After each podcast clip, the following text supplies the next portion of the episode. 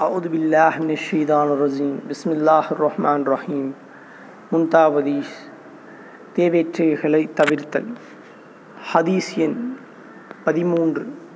ஹஜ்ரத் அஸ்லம் ரஹமத்துல்லா அலி அவர்கள் கூறுகிறார்கள் ஹஜரத் அபுபக்கர் அலி அல்லாஹன் அவர்கள் தனது நாவை இழுத்து கொண்டிருப்பதை ஹஜ்ரத் உமர் அலி அல்லாஹன் அவர்கள் பார்த்து அல்லாஹுவின் ரசூலுடைய ஹலீஃபாவே தாங்கள் என்ன செய்து கொண்டிருக்கிறீர்கள்? என்று வினவினார்கள். இந்த நாவுதான் என்னை நாசமாக்கும் இடங்களுக்கு என்னை கூட்டிச் சென்றது என்று சொல்லிவிட்டு தீய வார்த்தையாலும் நாவின் கூர்மையாலும் ஏற்படும் நாவின் கெடுதியை பற்றி முறையிடாத எந்த பாகமும் உடலில் இல்லை என்று நபி சொல்லா அலி இஸ்லாம் அவர்கள் கூறியதாக ஹஜ்ரத் அபுபக்கர் அலி அல்லாஹன் அவர்கள் அறிவிக்கிறார்கள். நூல் பைஹக்கி.